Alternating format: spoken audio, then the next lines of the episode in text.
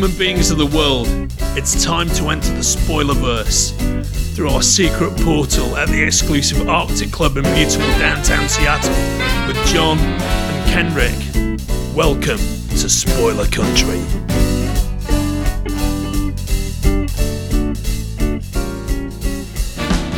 Hey, if you're listening to our show for the first time and you're on one of the social medias that we're on, like Twitter, Facebook, Instagram, any of those kinds of things, you should always check us out on scpod.net. But if you want to keep up with our latest episodes, you should bring out your smartphone, get into your favorite podcatcher, find Spoiler Country, and hit subscribe.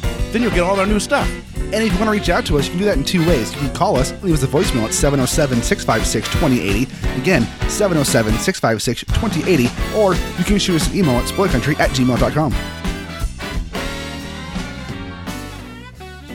United Armies of the Spoilerverse, welcome back to Spoiler Country. I'm Kenric Regan. That is Mr. Horsley. And today on the show, well, it's a whole new spotlight for one of one of our best shows on the network, Bridging the Geekdom. It's going to be a lot of fun. And we're joined today with Robert and Colton, who are the hosts of Bridging the Geekdoms. How you guys doing today? What is going on, everybody? It's good to be here. I got I got to upstage Not Henry. I'm possible. sorry. Even try. though- you can try, You can try, but it won't be done. Often, du- often replicated, hardly ever duplicated. That's me. although you do kind of sound like Richard Nixon whenever you you do that, you know.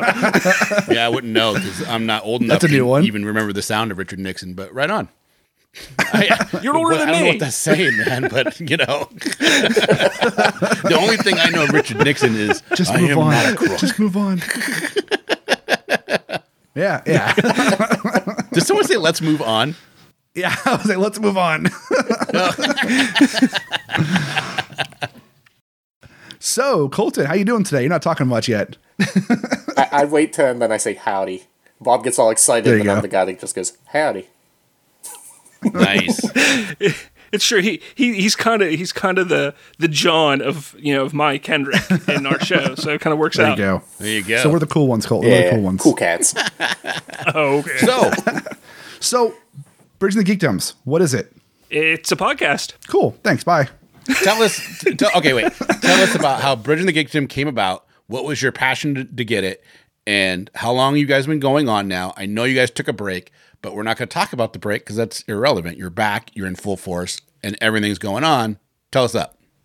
Well, Colton, you want to go with it, or you want me to say it or talk about it? Uh, uh, uh, we could talk about our lover ship later. You can go ahead. All right, so I want to say it was probably about three ish years ago, uh, two and a half years ago or so. Colton and I started working together uh, at the jobs that we're still at, and I just noticed every time he would, I would see him, he would be talking about something nerdy, Star Wars mo- mostly, and it got us to become friends in a way. Uh, we would just talk a bit, and it would just be about that kind of stuff. well, one day, and and I've been always wanting to do a podcast. I've been wanting to podcast for quite some time, and I was jumping into different avenues, trying different things here and there, but it really came that nobody was doing it with me. Nobody wanted to do it with me uh, on a consistent basis. In enter Colton. so I went up to him the one time and I was like, "Hey man, would you like the podcast? You should come over to my place sometime." It was a horrible pickup line, but it's and hook, line, and sinker. You had me on Did podcast. he, he got to my place and we just sat down and uh, we just started recording. I had a little snowball mic.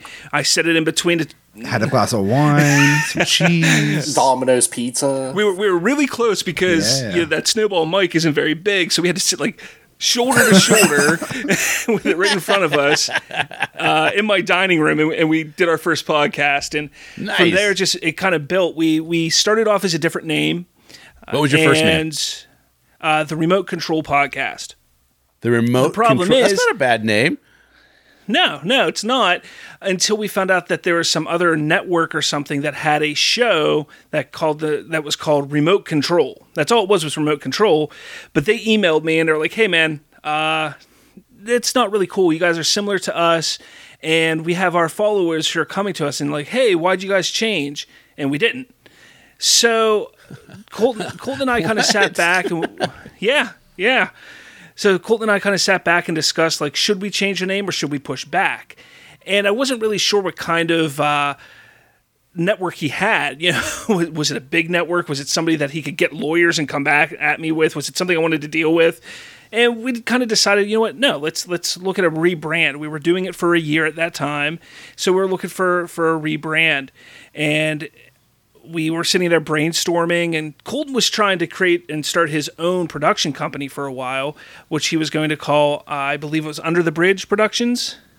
Yeah, Under the Bridge Media. Under the Bridge Media, and we were going to kind of create our own network within that. And what ended up happening was we were like, well, why don't we kind of do a name that's like off of that with geekdoms and everything else in that in that regard. So I was thinking like, what's a good thing about you know pop culture, nerds, geeks, you know that kind of thing, and we got to bridging the geekdoms. And it just it, it, clicked with me like it, it just stuck with my in my head and we, we were talking about different uh, ideas and other names. I was even talking to Deej Penhalo Yeah. at the time from Nerdtocalypse, and he was very uh, adamant about me doing a different name. He was like, "I don't know if that name is really good. Here's another name you should go with." And I just like, even though that name he gave me sounded great, I, I, I kind of wanted to go with with Bridging the Geekdoms, and Colton and I agreed, and we went on from there. And we've been doing it now uh, two years, more than two years, three years. When was that? 2017 when we started. It, it's been a while. Yeah, and that's pretty much how it went. And yeah, we, there was a hiatus back uh, in 2019. May of 2019 was our last episode for almost a year. We came back right right, right Wow. before our year hi- our, our year hiatus anniversary, and here we are now. Yeah. Found us, found the spoiler verse, became part of the team, had shooting a Sith going strong, and now you're bringing back Bridging the Geekdom. How excited are you guys for this new venture? Oh, I love it. I'm, so happy that we're back. And yeah, I mean, I didn't really mention anything about the spoiler verse, but that kind of that kind of just happened because on our hi- during our hiatus, I was sort of looking for an outlet. Uh, I, I wanted to be creative still in some form or fashion, and I was talking to John for about a year or so at that time, and uh, he basically was like, "Hey, why don't you come over and help us out with with the website in a in a way?" And I kind of went over, started Yeah. writing some articles, and then I was like, "Why don't I pull my podcast over here, shooting a Sith?" And we pulled shooting a Sith over, which we did a couple episodes prior to our hiatus with, uh, but we pulled it over and. I just loved getting involved again in podcasting, and Colton's life started to settle down. So we're like, hey, let's bring Bridging the Geekdoms back, and here we are. Yeah. That's awesome. Ironically, we still work with each other. Like, we went from being, you know, two separate departments. Then you were my boss there for a while. Then we took the hiatus when you moved from a, to a different job, and then I moved to a different job where we work kind of closer together now. Let's not fool we're ourselves, back. Colton. I'm always your boss. I like it. Oh my god, get the whip out. so, what episode are we going to? We're, we're going to listen to a snippet of an episode. Maybe 30, Yeah, 45 minutes, but which one are we going to hear? Well, no, I, I want to kind of set the stage here because Bridging the Geekdoms was a little bit different prior to us coming back. Uh, Bridging the Geekdoms was always just Colton and I sitting down talking about what was going on currently in pulp culture and the entertainment world. We would do lists, we would do our top five favorite movies of the, the summer, we would do different things like that, review films and, and commentaries. Bringing it back, we wanted to kind of utilize the name a bit more than just it being a cool name. And thanks to John's help, you know, we were like brainstorming, like, what can we do with this name? And we're we were discussing bridging the geekdoms, like how can we how can we talk to people about bridging geekdoms in a way? And that's kind of what we're doing now. We're now getting out there talking to people who have multiple loves of things that are that you can kind of see or say are nerdy or geeky in a way, and are bringing them together in some form or fashion.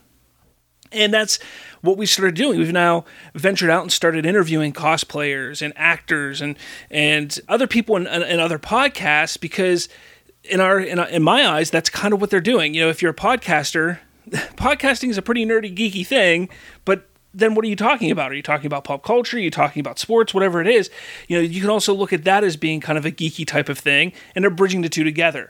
And that's kind of the idea behind it. Now we're still going to have our shows where Colton and I sit down and just rag on some movies that we hate, or I make fun of him for stupid horror films or something like that. But but we're also going to be doing some more and, and, different things, which is kind of fun.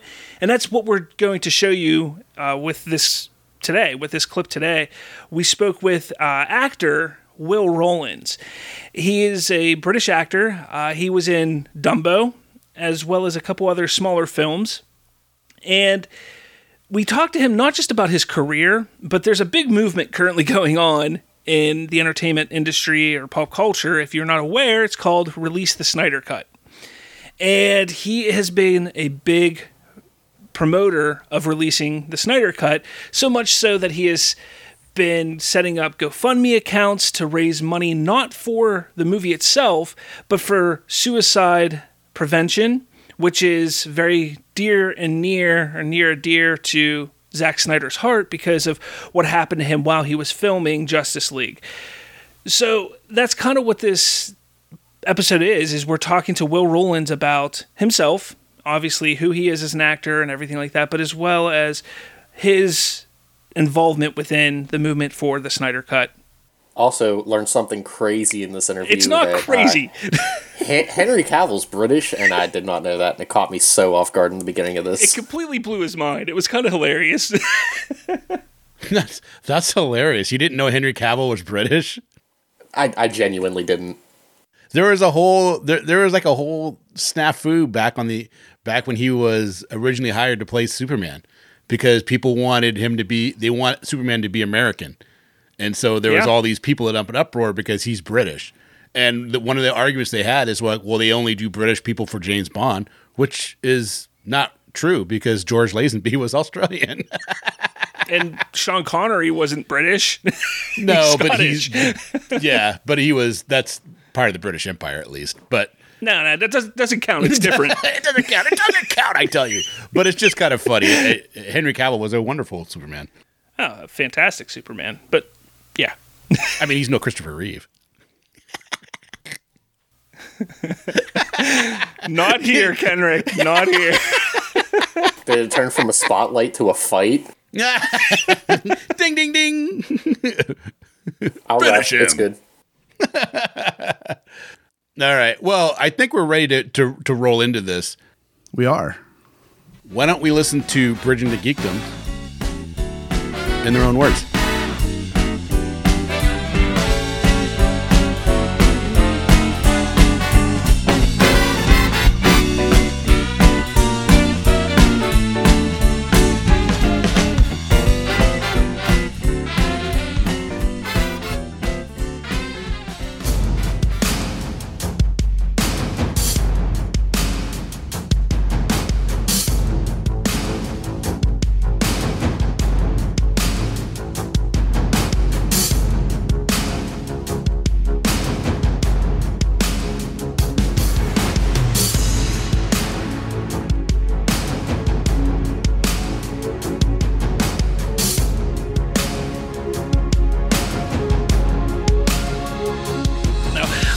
You know I am pretty terrible at starting these conversation things and, and everything like that. So we'll just kind of get into it here and just you know just tell us a little bit about who you are. I know that you're an actor. But I think I saw on your IMDb that you're a director as well. Yeah, kind of. Um, originally from London, in England. I've been in a few few films, um, TV shows, and I I have a production company that's, start, that's recently started up, and a few short films that I've directed on it. But no, mostly job wise is yeah acting. It just because because of um, one of the short films has been listed online, you automatically get the director credit if you were the director for it. So I'm not a director. I'm not trained in that. Okay. But no, acting, yes. So, so I'll, I'll, I'll, I'll ask a question here. What what actually got you into acting and the entertainment world? Um, just as a, as a child, I always loved films and TV. I was I was always fascinated with it. I just always I it was like an a, a like an amazing thing to see things on TV, and then you would sometimes then see the people in the in the films on talk shows, and you saw that they were real people, and it was just the just like the magic of it, I suppose. the um, you create something that then you know I can't. It's really difficult to explain. As I was growing up, I just noticed that how how cool it would be to be part of something where you make something and, and play different roles and and just be on TV and and and make things seem real. You know, um, that was my kind of young perspective of it, and and obviously now for me, it's something that that you just you get to create something and and do do a job where hopefully everybody gets on. It's like making something for others to see. It's it's just just feels like a good thing to do. Oh, trust me, I relate. I, I actually, I've always liked the entertainment world since I was little too. I was always the funny kid. Mm. I was told I should have been a comedian from when I was little. Yeah, but I completely relate. It's something that you can't really like describe. It's just something no. you've liked. I mean, I've always, whenever I bought a DVD, I would always, always straight away watch, and I still do, the making of. I'll watch the extras because it just fascinates me. And then you watch the finishing product second it's just I think it's just it's, it's impressive. I think when you watch, you know, with things that you're not involved in, and you watch how they made that, and then see the final product. A lot of people they watch a film or a TV show and they just don't take any other thought about the fact that it was made. It just is. It's it's difficult to explain. Yeah, I've always enjoyed watching the behind the scenes things too. But you said that you primarily are an actor. What mm-hmm. drives you towards certain roles that you take? If I don't think I could do it, or I don't think it would suit me, I wouldn't. I wouldn't even go for it. I like. I like to do a challenge. I like to be challenged sometimes. I seem to get the more shadier character for some reason. I don't know. I just I don't. If, it doesn't seem like it's for me, I won't even give it a second thought but I wouldn't if I thought it was a role that was something that's interesting enough and it seemed suitable, for something that I could do, and if it seemed interesting and fun or different, then then yeah, I would. But uh, it's no, I don't. I'm not not not too fussy. Obviously, there's there's a line. I wouldn't do certain things if I thought it was you know inappropriate or um I don't know. It depends. It's not happened. I've not had a particular one yet where I've gone, no way, no way, no way. But if I don't think I could do it, then I wouldn't. Hmm, that's interesting. So I'm just going to do the stereotypical American question because I can't do accents at all. How hard is it to do an accent? Very. Very. I'm so bad at accents, and I'm blown away by anybody that could do accents. it's hard because it's um, I think it's because you talk without thinking, don't you? Normally, so you automatically muscle memory of your tongue and your mouth automatically goes to what you would normally do. So, in order to do an accent, not only have you got to think about it, you've also got to think of the words you're saying if you're reading a script. So, you've got two things going on in your brain, and that's what I think is very hard. And sometimes your brain, particularly us in England, uh, America, to us, you have, um, well, to everybody, I suppose, but there is the automatic, stereotypical California type accent because that's Hollywood. Hmm. So that's what people see most you know, in films. Um, but then you've got the New York accent. So to us, they're very different. And I find that I will, because I'm thinking American, if I say a sentence in such a way, I could very easily go from California to New York, back to English in the middle. I find it very hard, if I'm honest with you.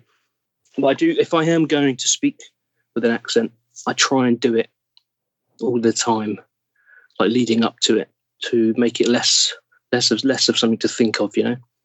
I, am so bad. Like I can't even do Southern accents here, and that's like the easiest thing for an American to do. and even Bob can agree with that. We did a promo years ago, and it was so bad. Yeah. I think everyone, when you listen to your own voice, you think it's bad anyway. So yeah. You're, you know, you're not the best person to criti- criticize yourself. I don't think. But um, got to feel comfortable doing it, otherwise you won't pull it off. You? Yeah. I um, I, I got. sh- I've been shouted at a few times about my accent and set. I I would I would accidentally drop back to English mid sentence and it cut. Well, you're not English. Sorry. and uh, that is, it is hard. It is hard, and I think the more you do it, the easier it becomes. You know. Yeah. I, and I'm I'm quite impressed with Henry Cavill, to be fair, because he is what I would consider in England quite posh. He's very, very, very well spoken, and he he does a lot of people I know. Obviously, when they if they when the Man of Steel came out, they were surprised that he was English. They thought he was American. So, so from our point of view, he's very good. But I don't- from your point of view, as Americans, Mhm. is it? Do you think his accent? Can you do you can you tell? I, I I mean I'm going to jump in here. I mean I saw Man of Steel when it first came out, and prior I followed the development, so I knew that he was he- you know he was British. But when it came out, I was absolutely astonished at how well Mm. he portrayed an American, and, and not just American. I mean he he just seemed like the boy next door, somebody from the the Midwest that just kind of he was America. So uh, he Mm. did a phenomenal job with, Mm. with his acting and Wait. his. You guys are telling me he's not American? That's a genuine question. Really? Really? Yeah, I thought he was American. Yeah. Wow. well, he speaks more posh than me. Oh god, it makes me that sound common. well I just Really? something. That's why everyone wants him to be James Bond. Yeah, oh, Oh. I think he'd be an excellent James Bond. I, Oh, me I do. Yeah, I, I, wow. My whole world's upside down right now. Well, I mean, you know, let's you know, moving this forward a little bit. I do want to get one more question uh, about you out of the way. Mhm. When it comes to what you've done acting, what would you say has been your most rewarding or memorable moment acting? I think the most memorable is is when I was on the set for Dumbo. Mhm.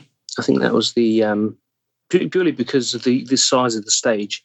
Um, it was humongous, and and you know, working with Danny DeVito and Colin Farrell, it's it was it was it was quite something because I, I remember I remember whilst being there trying to imagine how how they were going to make it look.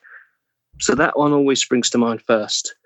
But then equally, every time I every time I do go on a big set like that, I always think, "Wow, this is amazing! You know, Mhm. this could be the last time." Yeah. So I always try and enjoy everyone. But no, I, I like. I, I don't know. Do I remember? Yeah, I think this Dumbo set is the most memorable because it's it's so it's really was impressive. I don't know if you've seen Dumbo, but there's the, the circus near, at the end of the film where they pitch up. You know, there's there's a steam train and Mhm. there's this and that. That wasn't that wasn't CGI. It was real. There Oh, was a real steam train come in, and there was a real outdoor circus. It was it was you could walk around. There were different things, and it was humongous. And I remember thinking, "Holy shit, they're not messing around here." This is this is. You felt like you'd stepped in the circus. That's what I'm saying. Is you know the only blue screen was the outside of the stage, Mhm. and that was purely so that they could create outside look. Yeah. But everything there was real, apart from the elephant. You know, And that's and um, it was pretty cool. And it was just humongous. And I just, I don't know, it felt like you were there. yeah, That's, that's that's what I liked about it. that's impressive. I, I got to ask this: was was Tim Burton on hand? Did you actually get to to work with him specifically? Yeah. He's the one that told me I'm not English. oh, that's Uh, he- he's fantastic. really, he's a really nice guy. To be fair, yeah, he, yeah. um, not what I expected. Very casual, casually dressed. He looked very comfortable. Mhm. You know, in, with, with his job, and obviously I mean, he's been doing he it for a number of years he didn't talk down to you. You know, he didn't. Sometimes people, uh, big directors, will pass on a message in front of you, and then someone else would tell you. It's, but he he was very. he's just very chilled out. He's, I remember, I remember thinking to myself, I was watching him in between takes because obviously there's a lot of standing around for us, and he he had this like stick in his hand the whole time, and it had like a, a leather hook on the end, and he's when he was thinking, he spins it, spins it, and you can see that's. I remember watching him thinking, "Fucking hell, that's Tim Burton," because I was I was obviously like happy to be being directed by Tim Burton, you know. And when he stopped and they had like, actually, how should we do this bit? And you know, they you know they think a lot and wait wait for your instruction. And I remember thinking that's his thinking stick, Hmm. and I thought that was pretty cool, you know, because he he was he was very thoughtful in everything that we did. Yeah. You know, he didn't just go, "I'd give it a go," because some some people go, "Just do what you think, do what you feel," and I personally would rather they tell me what they want, and then you know it's what they want. But um, he was really cool. He was not what you- uh, not what I expected him to be. Yeah.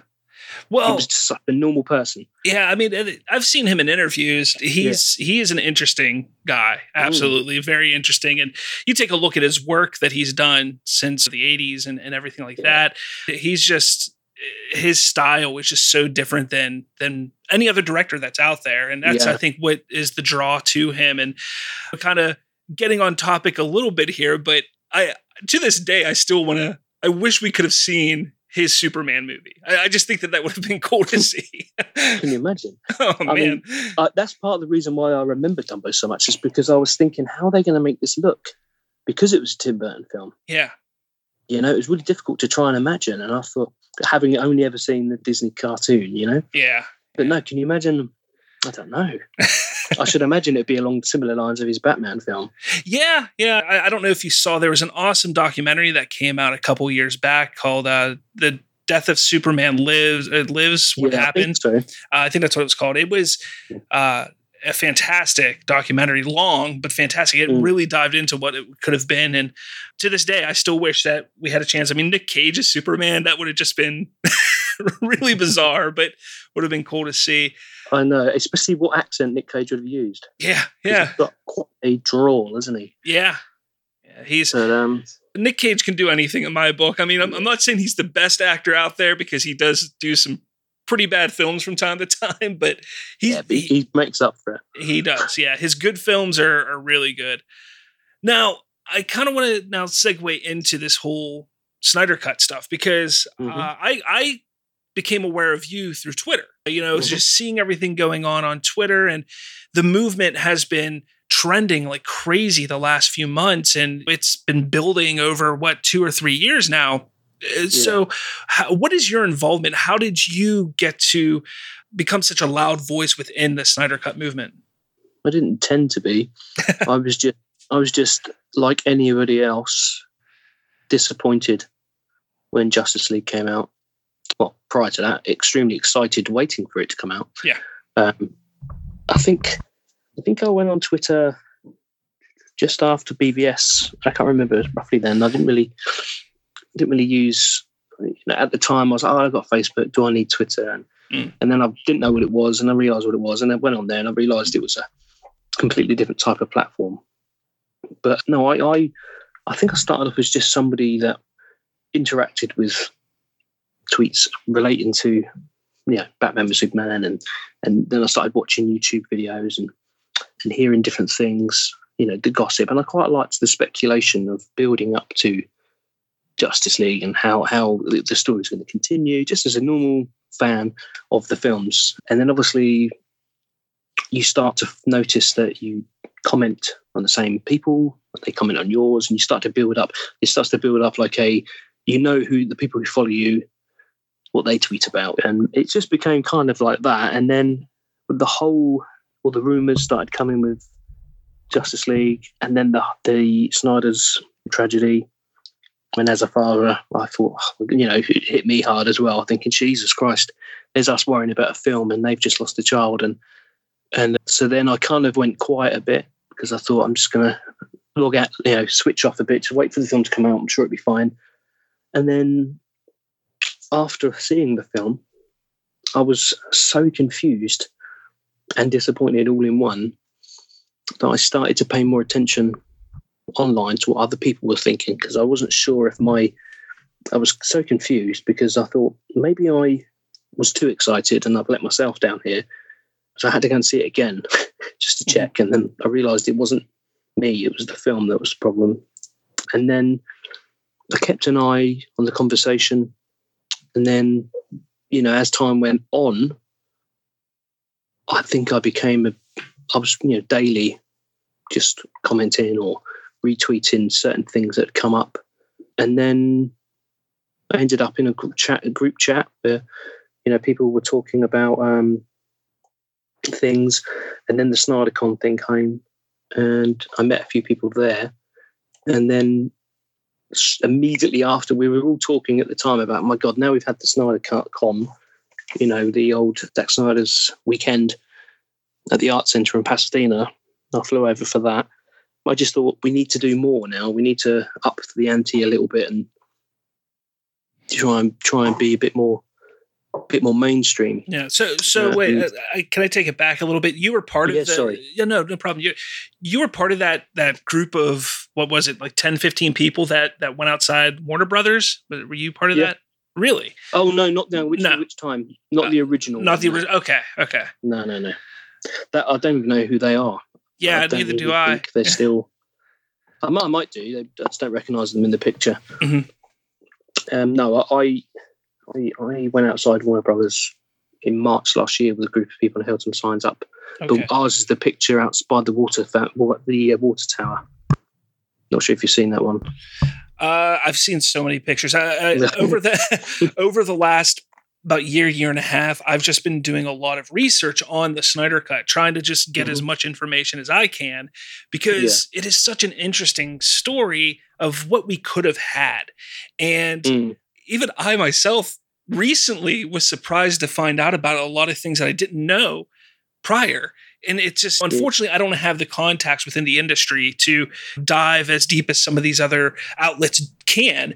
And recently, there was an article that came out about Geoff Johns' involvement as well as Jon Berg and Mhm. how they were kind of the reason that everything fell how it fell and Yeah. it's it's just so unfortunate now tell me i mean obviously you were a fan of man of steel uh, Batman vs Superman. I mean, Batman vs Superman was so divisive, and, and it's one of those films that you either find somebody who is a diehard fan of it, or you find somebody who absolutely hates it. I'm guessing Mm. you're a fan, but how did you feel seeing the theatrical cut? Because that right there plays into the beginning of how Zack was pretty much left out of Justice League. He he did all this for BVS. They told him to do something else and cut it, cut it, cut it. So like what was your what were your thoughts coming out of that that movie, seeing it in the theater? Well, I remember the build up to it. Before it even was released, there was already an online campaign criticizing it. Mhm. Um, and I remember wondering why. It seemed to be a lot of there was there was seems to be seemed to be sorry there uh, a big push to tell people this is going to be bad, and I put that down at the time to people not wanting to it to succeed because they didn't want a competition to rival any of the Marvel films, Yeah. which I thought was pretty sad because you can have both. Absolutely. You know, I, I, I like some of the Marvel films. I don't think they're as good films as the DC early DC films, but they're still they're still still an entertaining comic book film. So why can't you? You can like more than one thing, but and so when I so when I went and saw it, I think I saw it about seventeen times in cinema. The first time I saw it, I thought it was really really good. Mhm. It was there was a few. I remember the first time when I left there thinking because obviously the ending, I was like, oh, shit, you know. But I thought, sorry, I thought, I thought, ah, he's not dead. I know, I know, he's not dead. And I remember thinking, I hope other people realise he's not dead because I remember people going, oh, uh, you hear people when you're leaving, go, it's like some like people's wives going, so that's it, Superman's dead. and the husbands would go, like laugh, and you're like, I thought, like, he know, he knows. Yeah. And, uh, but um, but no, I um, no, I went saw it the second time, and that was it. I loved it even more because I think I, think I just got it. Um, yeah, I, I liked it. I, I didn't. I didn't see. I couldn't. I, I was trying to work out why people didn't like it. Yeah, I mean, for Me. I I, I kind of had the opposite take on it to you. I the first time I saw it in theaters, I was I was disappointed because it it felt too convoluted. It felt like there was just too much in two and a half hours, and I I, I came out very disappointed. I, I loved Ben Affleck as as Batman. I thought Mm. his portrayal was fantastic. Uh, Gal Yeah. Gadot, she is just intoxicating as Wonder Woman, and Henry Cavill just continued his spectacular performance as, as Superman. But there's just something that felt off to the movie to me when, I first saw the movie. Prior to its release, they they did announce that there would be an extended cut coming after the fact, and Mhm. I was looking forward to that because I knew I know Zack Snyder's work. I know that anytime he's allowed to do what he wants to do, it's going to be fantastic. You take a look at Dawn of the Dead, Watchmen, 300, Sucker Punch, all that stuff. Even the Sucker Punch extended cut is way better than the original. Yeah. So you you know how that worked with Zack Snyder, and I know I knew that. So I didn't watch it again until the Ultimate Edition came out because I just I was so disappointed in it. Mm. But when I started watching the Ultimate Edition, that's when it I, it finally got to me, and it, it, it finally hit me. I was like, "This is an amazing, amazing film," and Yeah. I just love the way Zack is able to add the the religious symbolism and the Mhm. the poetic uh, nature between Man of Steel and BVS. He's just an, such an amazing filmmaker, and it was BVS for me because I, I admired what Zack did prior, but Mhm. it was BVS to me that really just set him above so many others when it comes to directors that I really admire and, and love to watch. And uh, yeah, I mean it's it, it's become one of my top favorite films. Man of Steel and Batman Oh yeah, the Superman. are Edition is better. yes, yeah. But Definitely. The those two because there's more of it. yeah. Oh, absolutely. And and the, but the, the thing scenes, is with that, as, and as it was that was an early warning sign, wasn't it, of what the studio were trying to do? exactly. You know, Yeah. they, you know, from their point of view, it's shorter to film, can be shown more times a day, more money, Mm. rather than so it was more like quantity over quality for the box office. Yeah. And and let's Um, not. I mean, which backfires. I mean, it still did really good though, didn't it? Nearly nine hundred million. exactly. A man of Steel did just under seven hundred million. You know, Batman vs Superman did just under nine hundred. Now, I think they were hoping they were hoping that Batman vs Superman would make a billion dollars, but Mm. I think it was just one of those things. It was kind of like, I uh, think it would have done if there wasn't the prior, the prior um, criticism of it. because when it did come out, I remember I remember saying to people, "Oh, you know, you're going to see you're going to see Batman Superman this weekend." No, I've heard it's crap. What? Not even out yet. yeah, no, It- people were tainted, and then there was the the obviously the people who weren't sure when it first came out, which kind of reinforced that. I mean, there was a Twitter campaign of bots. Uh, somebody's got a screenshot where it's the same tweet Mhm. posted about 50 times by 50 different accounts, yeah, word word for word, saying how bad the film was yeah, you know, word of mouth. Word of mouth goes a long way. You have to yeah, yeah and then you have to sit back and wonder like who was behind that? You know like why why was it something that had to be attacked prior to it coming out? Uh man of steel when it came out it was received relatively well. You had those few people who were like oh he destroyed metropolis. You know that's not my superman or he was you know he was emo superman and stuff like that. Yeah, like people were upset about certain things but to go out of their way and for somebody to start criticizing a film that isn't even out yet, a film that Yeah. you know the possibilities were endless, and you know, I, I, when you have star power like that movie had, Mhm. it should have done a billion dollars. It really should have. So Yeah. what? What do you think was the reason? Should have done it, but I think it really was. I think, I mean, it got close to not. It got close to the billion without. Just think how about it with all the criticism it got before and during. It nearly got just under nine hundred. Imagine what it would have got if people even. Imagine what they would have got if they released the Ultimate Edition, just the extra half an hour. Yeah. Oh, absolutely. because that would have got rid of half the critics. You know, someone like yourself would have liked it straight away. yeah. And, And yeah, it. Yeah. I mean, it, it, you're you're not There's wrong. always people that were never going to like it. yeah. Didn't want it to succeed. Uh, I- Um, I- and I think internally, in my my opinion, the old Geoff Johns information you've talked about, there was internal issues to make it fail, to get rid of Zack, to take over, and change the changed the um, the theme. Yeah. That's more yeah. It was quite clearly back then. That was the beginning of everything. Yeah, it was it was shortly after Batman vs Superman, or was it? I think it was right before Batman vs Superman release, if I'm not mistaken. That's when they created the DC films side of things, and he was put in charge of it. And I believe it was January prior to Batman vs Superman releasing. Uh, they announced all these other movies: Green Lantern Corps, The Flash, Wonder Woman, Aquaman, Cyborg, all that. All that was announced Yeah. prior to Batman vs Superman. And I at the time understood what was going on. I knew that Zack Snyder was kind of creating his own little universe there. I didn't know what his ending was looking like. So I was okay with the idea of, oh, let's branch these characters out and build Mhm. a universe similar to Marvel. And the problem that happened was all this hate came out saying they're rushing it. You know, the two films in, and you, you're introducing the three big characters instead of doing a film each like Marvel did. And that was kind of where a lot of the hate started, I think, was with fans and, and not fans, but people on social media saying, oh, you need to do it the Marvel way to be successful. When people Mm. don't fully realize and understand that, that was never Zack's intention. I mean, Man of Steel wasn't even his movie. He was the director, but he didn't pitch that movie. You know, it was that was Christopher Mhm. Nolan who came in, pitched that movie, and he brought in Zack Snyder to do it. After that Yeah. point, that it was all Zack. Zack was like, "Well, this is what I want to do. I want to make four more films and make this arc this, you know, it, basically the the Mhm. rise, the fall, and the rise of Superman."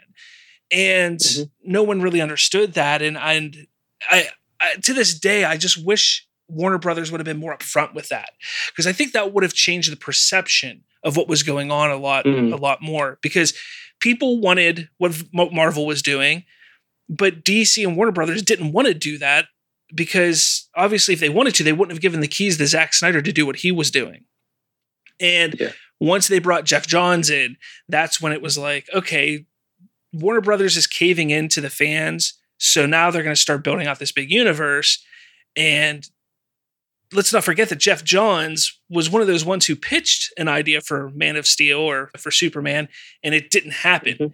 So obviously he Yeah. was upset. And, you know, it, it- it's hard to believe that somebody like him, because I always liked Geoff Johns. I, I loved Rebirth, and obviously Rebirth happened after this this all happened. But you know, I liked reading his comics. His take on Green Lantern is fantastic. So what what you know why like why did he feel he had to do that? I I don't understand that, and I you know, I wish I knew somebody who did because you know Mm, I mean, I think I think I, from what I can tell, is that he should have always stayed as a comic writer. He's got no, ex, you know, filmmaking. He's he, I think he's a little bit out of his league. I think what it was, I think the, the studio was thinking dollar signs when it comes to Marvel, um, and obviously being a business and whatnot. That's obviously that's their goal. With Geoff Johns joining had his thing knocked down. He had his own idea. Now the trouble is, is that with Zack's five arc story, it wasn't supposed to be creating this universe. It was it was more of a a basis to establish those two or three characters, and then the additional films that you mentioned were going to be off offshoots from that that they could then do and continue as long as they want to do. You know, like a Marvel universe, but they needed a foundation to start on Mhm. and that was what Zack's part was going to be. Now, the, they they didn't let the foundation finish, so all those other films that they talked about have now fallen to the wayside, and there seems to be some kind of chaos involved. Um, and I think what it was, I think Geoff Johns, I think he got a bit a bit too power hungry in the sense that he wants his idea is better, and this is what I think it should be like, and this is what it should be, and he wanted to be the Kevin Feige of DC, didn't he? And you look at, if you know, but there's rumours that certain elements of the five arc were leaked to Marvel. yes yeah. Um, I was actually Um, going to uh, ask Conveniently timed, Civil War suddenly was changed, came out at the same time as BVS, Mhm. similar. Um, yeah, and that's- it's, it's just ridiculous. I think there's a lot of underhandness going on at the time, rather than saying, do you know what? I mean, it, what he could have done is gone, "Do you know, let's let let's support our team. Let's get these films done. Let's establish a base, and then it's my turn. Yeah, But they didn't. yeah. I- Somebody wanted it now, I mean, that, that's sad. that, yeah, uh, absolutely. I mean, that's and Zack Snyder put a lot of work into what he was doing, and Mhm. he is a hell of a storyteller. And I I know without a doubt that if people would have seen the entire story play out, I think hmm people would have sat back and said, "Hey, maybe I was a little harsh on Batman for Superman. I was a little harsh here because there was just so much that he wanted to to tell, and and it was such an intriguing story, and he pulled elements from different stories, you know, from within the comics and video games, and he was trying to bring it all together, and I thought it was fantastic, and he just, you know, he didn't get to do that, and even when he was willing to say, "Hey, you know, you guys wanted a little more lighthearted, I'm going to do that. Justice League is going to be not nearly as dark as Batman vs Superman was." So that that was kind of his his plan, Mm. and I mean, he and would also, you got to think about it was all part of Superman's development. yes, exactly, It it was, you know, it's if you look at the Christopher Reeve Superman, by the time he was 18 and he found the fortress, he stayed there for 12 years and suddenly he was a fully fledged, confident Superman and no one batted an eyelid. Mhm. Whereas this one was probably more of a realistic take. So you have to give him time to establish himself and find himself. So I think that the main issue was patience with yes, Zack's story. Was absolutely. he was set up a lot. He had it already. Um, But, and I it would have been a big payoff to a lot of things. but take a look at i mean what marvel did. Uh, you know everything by this time by when all this was coming out we've already seen an avengers movie uh, two avengers movies. And you know we were leading up to civil war which was kind of the biggest uh arc within the comics that they were touching on at the time in the film. So when it comes to people and uh, that wanted to see these films they wanted an immediate you know hey i want superman like superman is. I want this like Yeah. this is. Even Batman took people back a little back a little bit because he was darker, he was more grim, he wasn't the you know the Michael Keaton Batman or even Christian Bale Mm. who was very optimistic. He was more pessimistic and you know very like you know look at this world, look at what it's done to me and to others. And uh you know that like people just didn't understand that there was a development going on similar to how at the Marvel movies you had Tony and and Steve develop over the course of what, what were they each in a total of like seven movies, eight movies? Hmm. Zack was doing the same thing over five movies, you know, so it would have Hmm. worked if people would just have had patience. Now, Yeah. your your thoughts on you know Justice League started filming almost immediately after Batman vs Superman released. Actually, I think it was filming prior to its release. What were Yeah. your thoughts whenever Snyder? Because after it released, people were talking, "Oh, we it, you know it was too dark. We have to make it darker." And Snyder came out and said, "Yeah, you know it's going to be a little lighthearted and then you know more lighthearted than."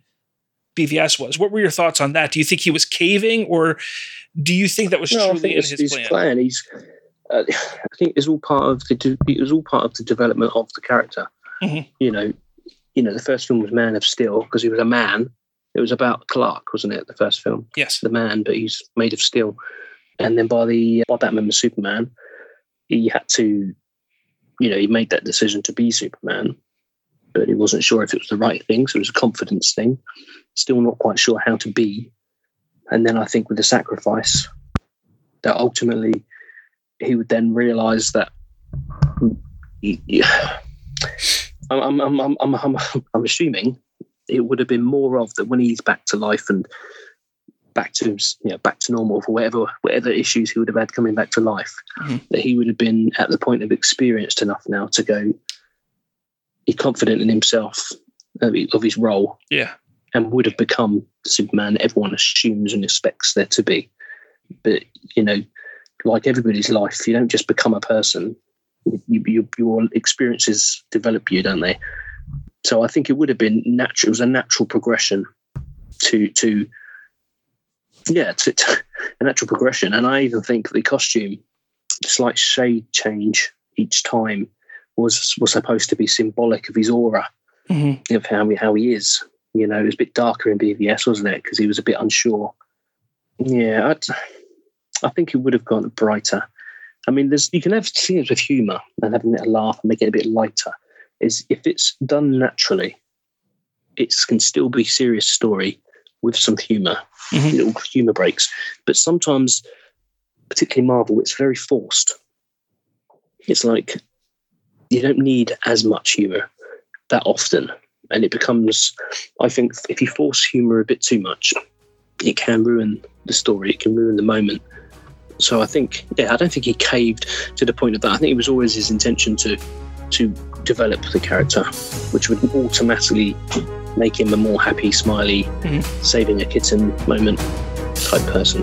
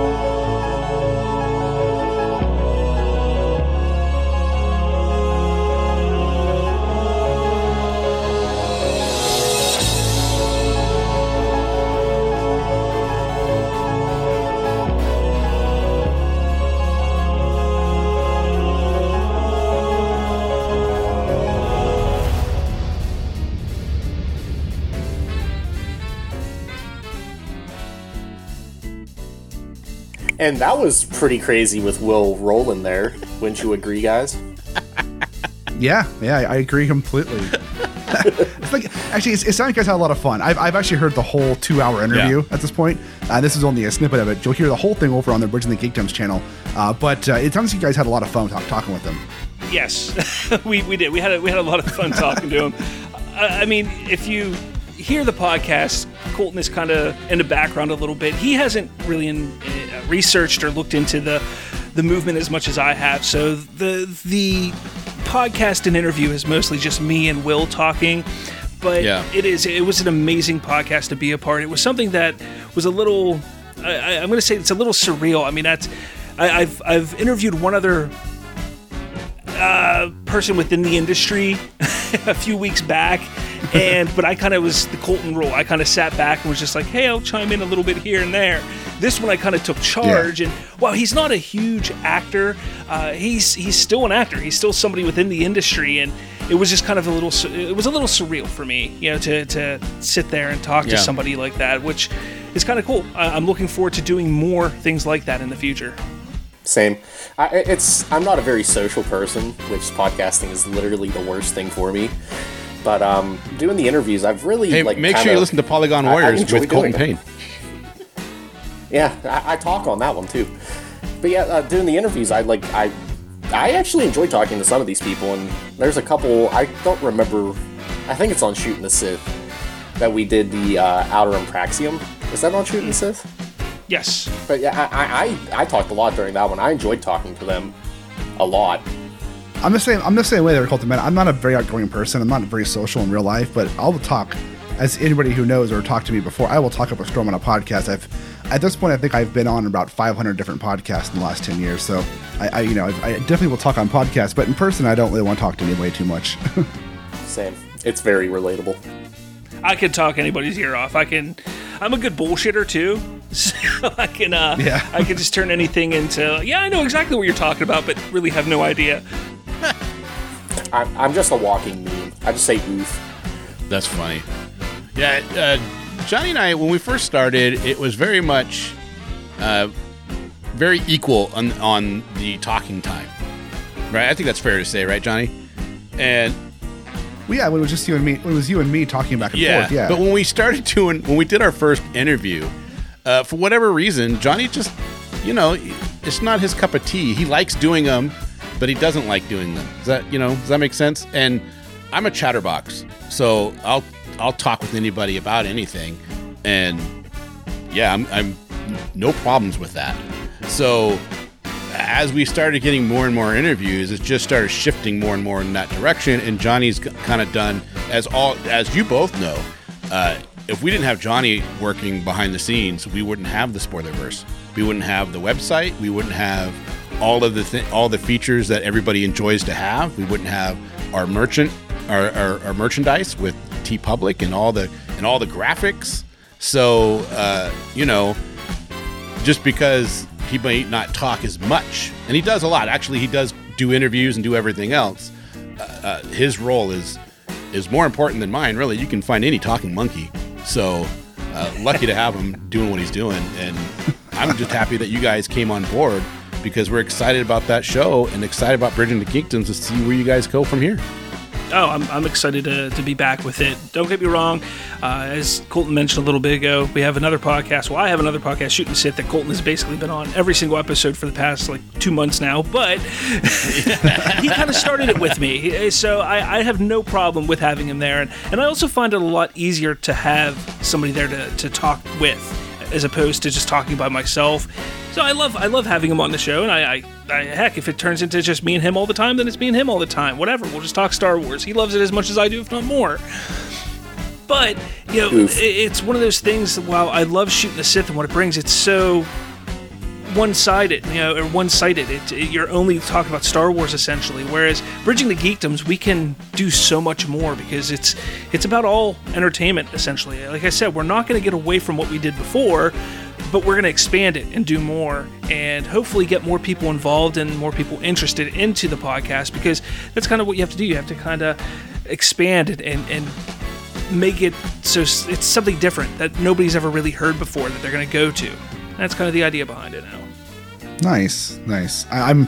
As, I just want to reiterate what Kenric said. I'm glad you guys are part of it, and we we co- I got, we somehow coerced you guys into joining the spoilerverse and became one of us. yeah, it's, one it's of us. yeah, one of us, Yep. one of us. But yeah, it's it's a real honor to have you guys on board. Uh, I'm excited.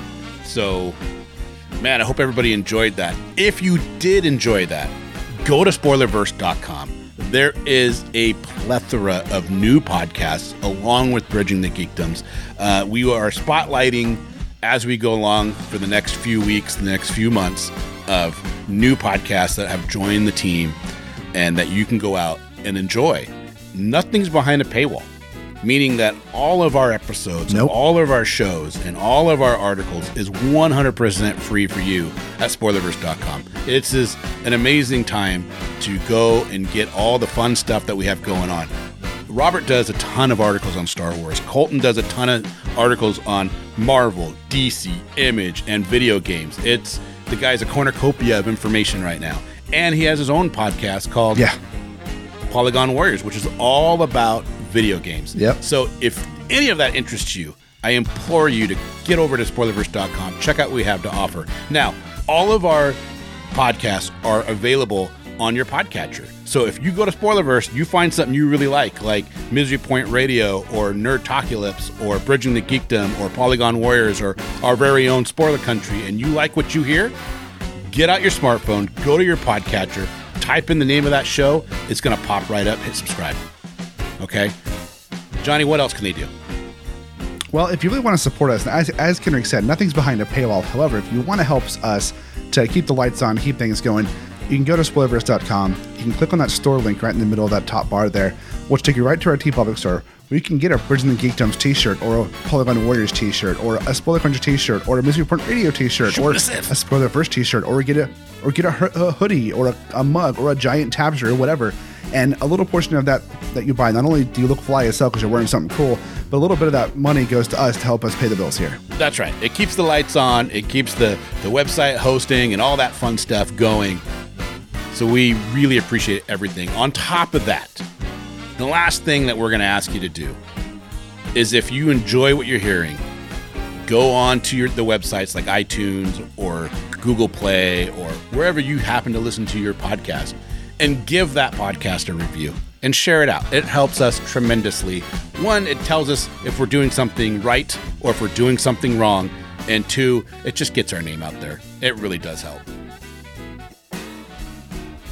All right, guys, I think It that's does. a show. And I think with that, that's a show. That's a show. Yep, yep, yep. That is a show. And we have a little thing going on. You heard it at the beginning. I'm going to reiterate.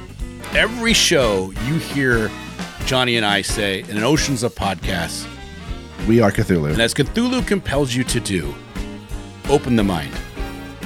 and read more. But we want to know what Cthulhu compels you to do. And as people start rolling in on Twitter or Facebook, you can get a hold of us. Tell us what Cthulhu compels you to do, and we will change that script to say, as Cthulhu compels you to do, what's your idea? That's what we'll put. And it was going to be a lot of fun. We hope to get a bunch of them and change them up all the time. So, So I think for today we should we should we should figure out what compels Colton and Robert and have them yeah, do what it. does compel you guys to do? To listen to our podcast. Uh, thoroughbred orphans. All right. So we're gonna say the you thi- go. we're gonna say the thing, and then when I when I say as Cthulhu compels you to do, you guys either one after the other, or one of you say something. You ready?